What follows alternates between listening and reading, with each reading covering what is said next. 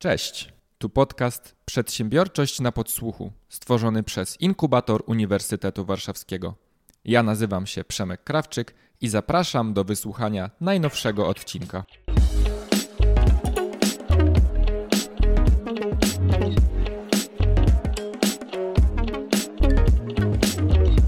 Witajcie drodzy słuchacze. To jest kolejny odcinek naszego podcastu Przedsiębiorczość na podsłuchu i mam niesamowitą przyjemność dzisiaj gościć na krakowskim przedmieściu w naszym podcastowym studio.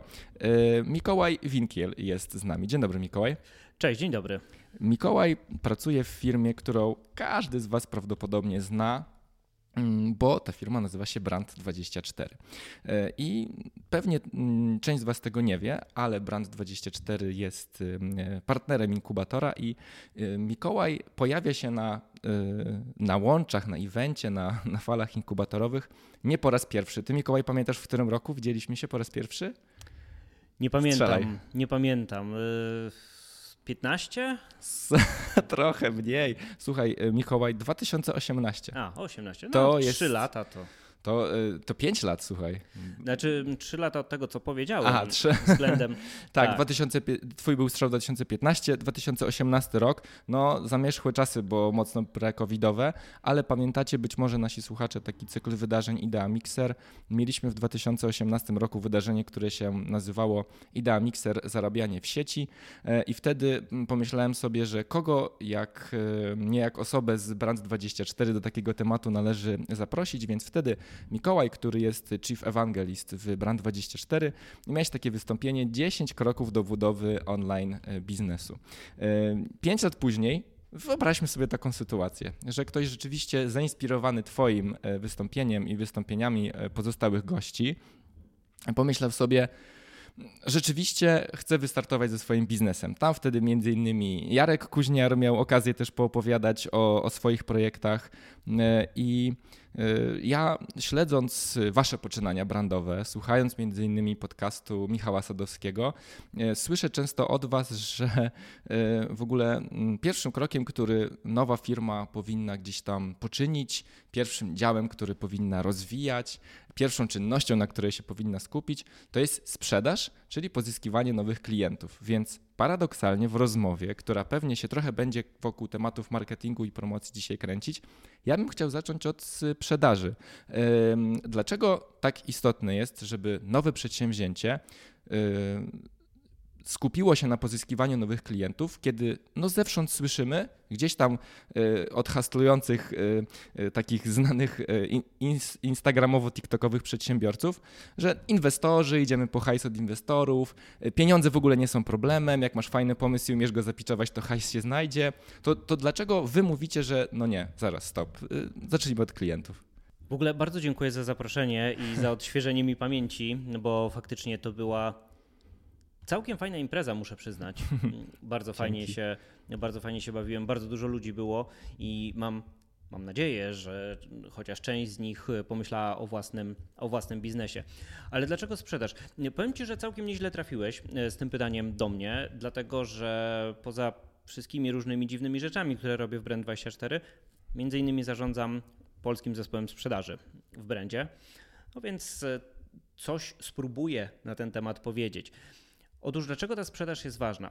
Sprzedaż jest ważna dlatego, że tak naprawdę tym, kto finansuje Twój biznes, powinni być klienci. Mhm. Bo jeżeli to klienci finansują Twój biznes, to starasz się dla nich poprawiać swoje rozwiązanie, poprawiać swój pomysł, modyfikować go, dawać im tą wartość, która spowoduje, że tych klientów siłą będzie będzie jakby więcej.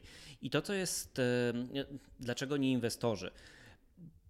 Może to trochę za mocno, za ostro powiedziałeś, że nie inwestorzy mhm. E, czy, czy, czy, czy aniołowie biznesu na przykład, bo oni też oczywiście się mm, przydają.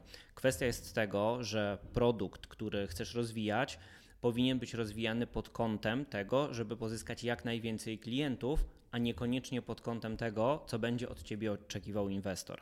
Mhm. I najlepszym inwestorem jest taki inwestor, który no, poza kasą oczywiście daje ci pewną wartość. I tą wartością nie jest mówienie, że to powinieneś zrobić lepiej, tylko jest mówienie, dobra, to można zrobić w taki sposób, przetestuj, sprawdź, zobacz, czy przypadkiem to nie zadziała lepiej na Twoich klientów. To jest inwestor, który mówi: Zobacz, ja tutaj mam e, dla Ciebie kilka kontaktów. Pogadaj z tymi ludźmi, zobacz, czy nie da się na przykład im czegoś sprzedać. E, spróbuj z nimi porozmawiać. Wydaje mi się, że tego typu inwestor, który daje wartość merytoryczną, ale niekoniecznie wpływa na sam produkt, no jest dużo lepszy. I jeżeli potrzebujemy finansowania, które będzie nam które będzie nam pomagało w rozwoju, w rozwoju biznesu, to ono może przyjść z inwestorem, ale też z inwestorem, który będzie nam pomagał, a niekoniecznie będzie nam no, wchodził w drogę, bo bardzo często mhm. niestety inwestorzy mają tendencję do tego, że wiedzą wszystko najlepiej, co nie zawsze może być, może być prawdą. Stąd też dopływ tego cash flow od klientów pozwoli może nie tyle uniezależnić się od inwestora, ale mieć też te, mhm. ten budżet na to, żeby rozwijać, rozwijać tą markę trochę według tego, jak sami to chcemy robić. Tak, to są tak zwane batny, prawda? Czyli żeby mieć um, jakieś alternatywy, jeżeli tak. y, boimy się o naszą współpracę z inwestorem, tak? I nie mamy innej alternatywy, czyli tylko i wyłącznie kasa od niego w tym momencie jest czymś, co nas zasila, no to zaczynamy trochę tak tańczyć, jak on nam zagra, no bo wiemy, że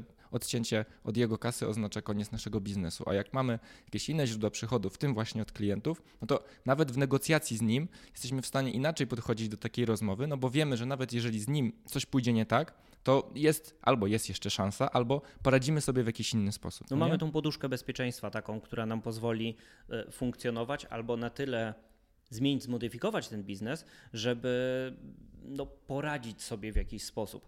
I żebyśmy się dobrze zrozumieli, ja nie uważam, że jakby współpraca z inwestorem jest tak, zła, wręcz, no, wręcz odwrotnie uważam, że jest bardzo, bardzo dobra. I niezbędna często, nie, prawda? No często niezbędna, tylko że kwestia jest tego, że jeżeli przychodzimy do inwestora na przykład z produktem, który już sprzedajemy i mamy na to no, dowody, mhm.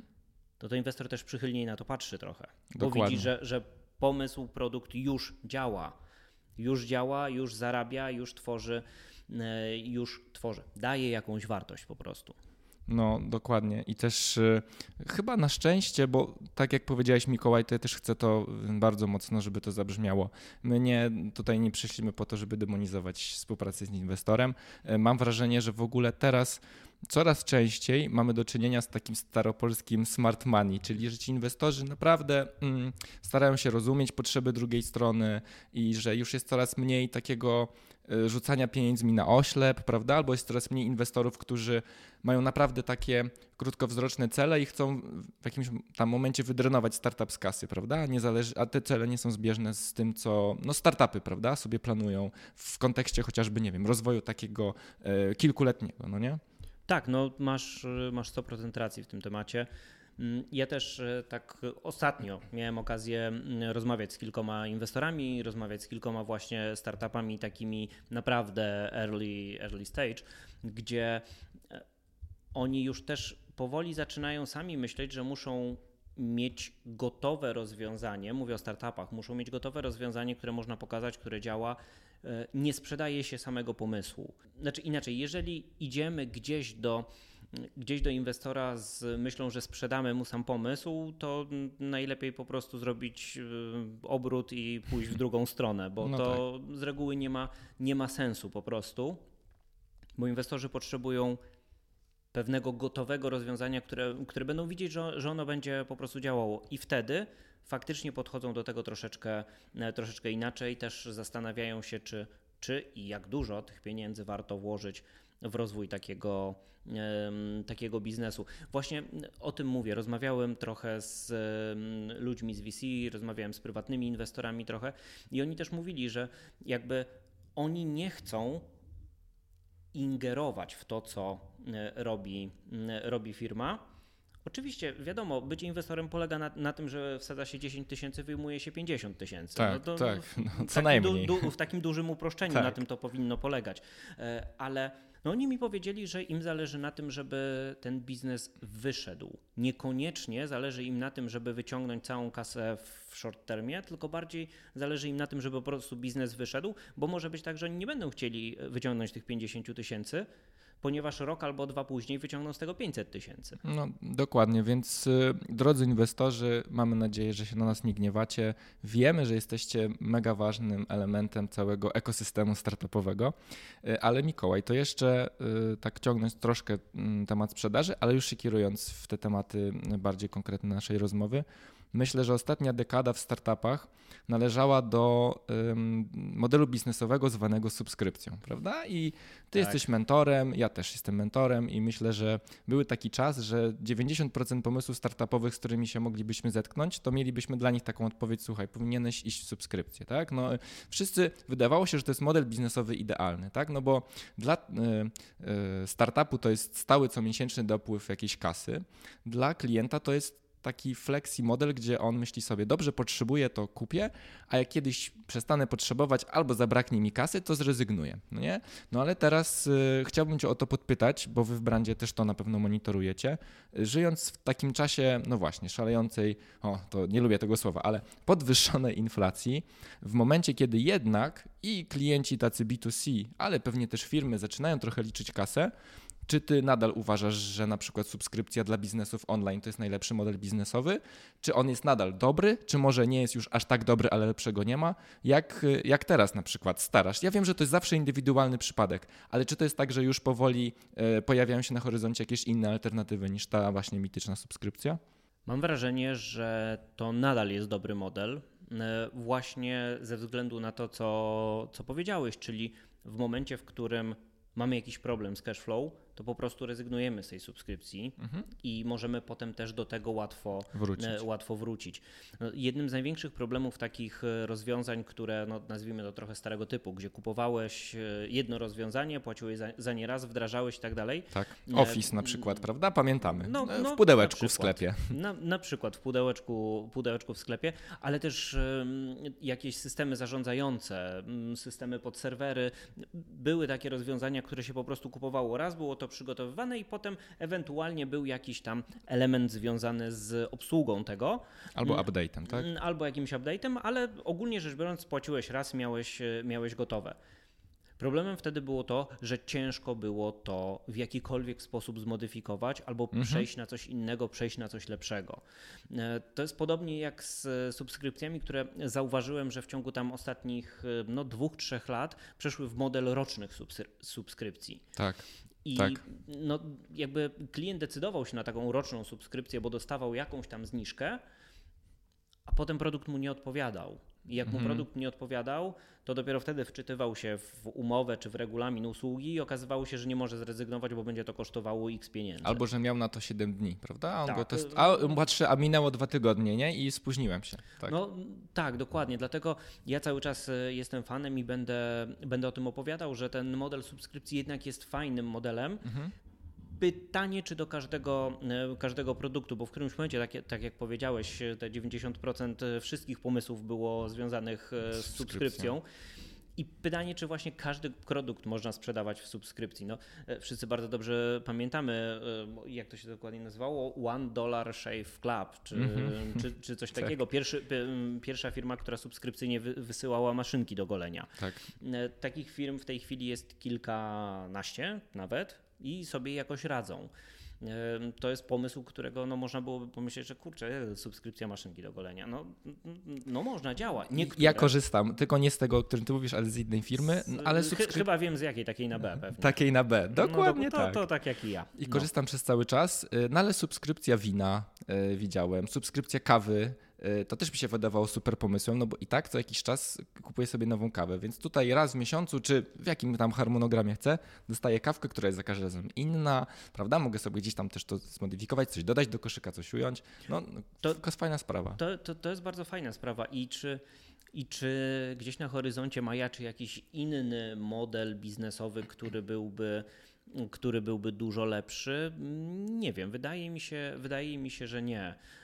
A przynajmniej jakoś nie dotarł jeszcze do mnie jakiś taki mhm. model, który miałby, miałby takie, takie możliwości. Jest Inna rzecz, która może być, może być dość istotna w czymś takim, to jest, i to już konkretnie bardziej z mojego biznesu, to jest to, że ludzie mają coraz mniej czasu, firmy mają coraz mniej czasu i mhm tak jak my przez e, wiele lat sprzedawaliśmy dane czy dostęp do danych, tak teraz dużo częściej sprzedajemy te dane już obrobione. Aha. Czyli, warto, czyli, czyli... Po, pokazujemy wartość i powodujemy, że użytkownik, który korzysta e, z takiego rozwiązania, dostaje na przykład gotowy raport. I to jest pewna oszczędność czasu, która oczywiście kosztuje x plus 1 pieniędzy versus subskrypcja, ale dostaje gotowe rozwiązanie.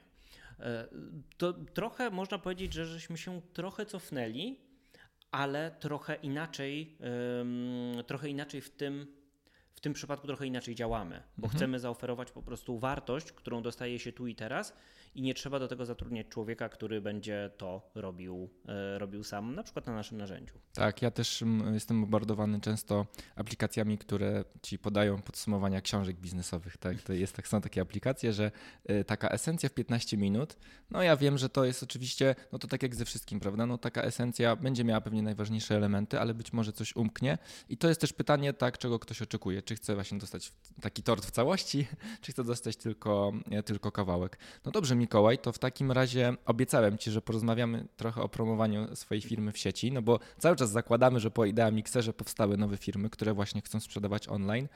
I Wy w Brand24 zajmujecie się no, monitorowaniem, tak mówiąc najprościej, monitorowaniem internetu, więc jeżeli ktoś korzysta z Waszych usług, to w ramach tego raportu widzi na przykład, gdzie o takiej firmie mówicie najwięcej, tak? albo skąd przychodzą klienci, więc gdybyś miał może, nie wiem, podać na przykład albo tak uporządkować e, takie mm, źródła, które wy widzicie, że są mm, naprawdę atrakcyjne i są e, źródłem e, klientów, gdzie powinniśmy jako startup, jako nowe przedsięwzięcie, jeżeli chodzi o internet, naszą firmę promować. Może zacznijmy od takich źródeł, no nie wiem, organicznych, prawda, gdzie możemy to robić tam, może płacąc mało albo nie płacąc za tą promocję.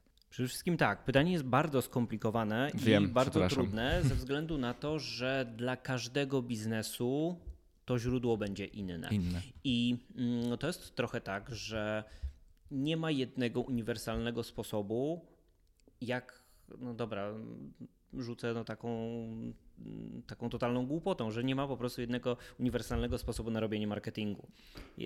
Tym bardziej na robienie marketingu w internecie, bo może zacznijmy trochę od początku. Ja jestem jedną z tych osób, która bardzo mocno promuje research, która bardzo mocno promuje analizę danych przed startem, w czasie startu, podczas trwania i nawet przy exicie. Cały mhm. czas robić, robić research, żeby poznawać te miejsca, te źródła, które no, dadzą nam pewną, e, pewną wartość. I w momencie, kiedy rozmawiamy nie wiem, o mm, produktach technologicznych, to będą zupełnie inne źródła, niż byśmy rozmawiali o, mm, nie wiem, produktach dla dzieci chociażby. To będą zupełnie mhm. inne źródła.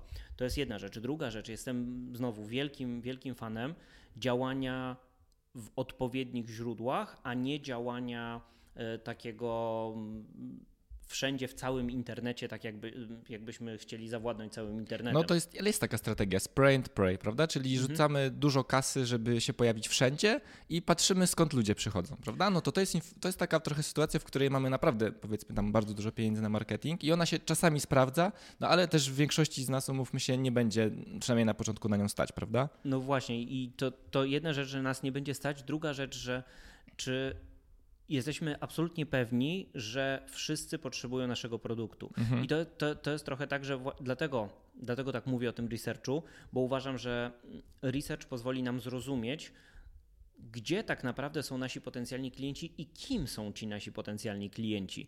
Bo e, ja wiem, że super mieć jedynkę, nie wiem, na gazecie, na wirtualnej Polsce, na Onecie, e, czy mhm. wielką odsłonówkę, która będzie nas kosztowała x tysięcy złotych ale jeżeli sprzedajemy produkt dla, nie wiem, biznesmenów w wieku 30, 30 plus, no to może w jakiś sposób zadziała, tak? Ale jeżeli sprzedajemy jogurt, no to na pewno zadziała, bo nasza grupa docelowa po prostu tam jest. Ale znowu, jeżeli chcemy trafić do tych konkretnych biznesmenów, to czy nie lepiej dokładnie tą samą kasę, jeżeli już mamy taką kasę, e, to nie wrzucić, e, nie wiem, w serwisy technologiczne, na których oni mogą być, w serwisy, na, w których oni rozmawiają, na Twittera, na, no, no nie, może niekoniecznie na TikToka, ale w różne takie miejsca, w których faktycznie sprawdzimy wcześniej, że ta nasza grupa docelowa jest. A sprawdzenie tej grupy docelowej jest kurczę dość proste, bo na pewno naszym biznesem rozwiązujemy pewien problem. I jeżeli rozwiązujemy pewien problem, to warto sprawdzić, gdzie ten problem w sieci się pojawia, bo jeżeli on się pojawia w konkretnych miejscach, to to są dla nas idealne miejsca do tego, żeby wejść tam w interakcję i na przykład zaangażować tych potencjalnych internautów do tego, żeby zapoznali się z naszym, z naszym produktem. Pamiętajmy, że startując, jakby internauci nie wiedzą, kim jesteśmy, nie znają nas, ale mają konkretny problem do rozwiązania. I jeżeli mają ten konkretny problem, to wystarczy, że będziemy szukać gdzie piszą o tym, że mają konkretny problem i tam wejdziemy ze swoją promocją. Ja wiem, że to jest bardzo naokoło odpowiedzenie na Twoje pytanie. Nie, nie, Mikołaj, ja od razu ci, ja się od razu wytłumaczę. Ja wiedziałem, że to pytanie, które ci zadaję, to jest pytanie mina, ale ja czułem podskórnie, że ty właśnie w taki sposób wybrniesz i mi bardzo na tym zależało, żebyś, e, żebyśmy zrobili tutaj razem ten krok wstecz i żebyśmy zaczęli od tego researchu. Bo ja też uważam, że można zaoszczędzić czas, pieniądze robiąc research, a bardzo często się okazuje, i to nie jest nic złego, że nasz pomysł biznesowy akurat w danym na przykład momencie nie wypali, nie ma sensu, bo na przykład rynek nie jest jeszcze na niego gotowy.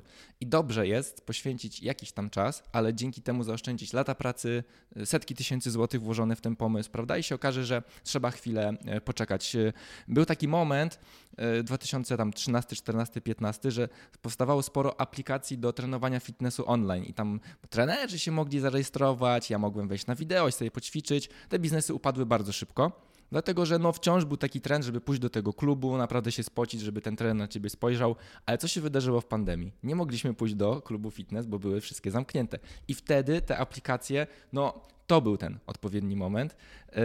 A jeszcze chciałbym Cię zahaczyć o te miejsca, gdzie należy researchować pomysł, bo ja na przykład uważam, że no Facebook, chociaż na ten moment to trochę umarł, przynajmniej ja to widzę po sobie i po moich znajomych, że korzystamy z niego zdecydowanie, zdecydowanie mniej. Być może wy w Brand24 uważacie zupełnie inaczej, ale ja uważam, że jest jedna rzecz, którą Facebook cały czas ma i cały czas działa i to są grupy. Ja jak chcę zresearchować cokolwiek, to wpisuję frazę kluczową w wyszukiwarce Facebooka i się okazuje, że na wszystko jest grupa. Jak chcę zresearchować nowe spławiki dla, nie wiem, yy, na łapanie jesiotra, to wpisuję wędkarze jesiotr yy, Jezioro Zegrzyńskie i tam jest grupa. I tam są ludzie, którzy, którzy naprawdę tam wrzucają posty i naprawdę się yy, tam udzielają. Więc no właśnie, czy takie, takie twoim zdaniem właśnie fajne źródła do zbierania researchu, oprócz pewnie grup facebookowych, które się zgodzimy, że są skuteczne? Znowu powiem, że to zależy. Mhm. E, Leitmotyw. Tak, mam, ma, mam znajomych prawników, więc tak już się tak. od nauczyłem, to zależy. tak. Mm, może najpierw, najpierw pozwolę się odnieść do tego Facebooka i do tak. tych grup. Czy Facebook tak. umarł? E, przede wszystkim ja jestem jedną z osób, która dość mocno może nie tyle kibicuję, co dość mocno y, niestety wierzę w to, że ten Facebook no, coraz bardziej nam y, no, dogorywa, tak to, tak to mhm. nazwijmy. Jedynym miejscem, na którym coś na tym Facebooku się dzieje faktycznie to są, y, to są grupy.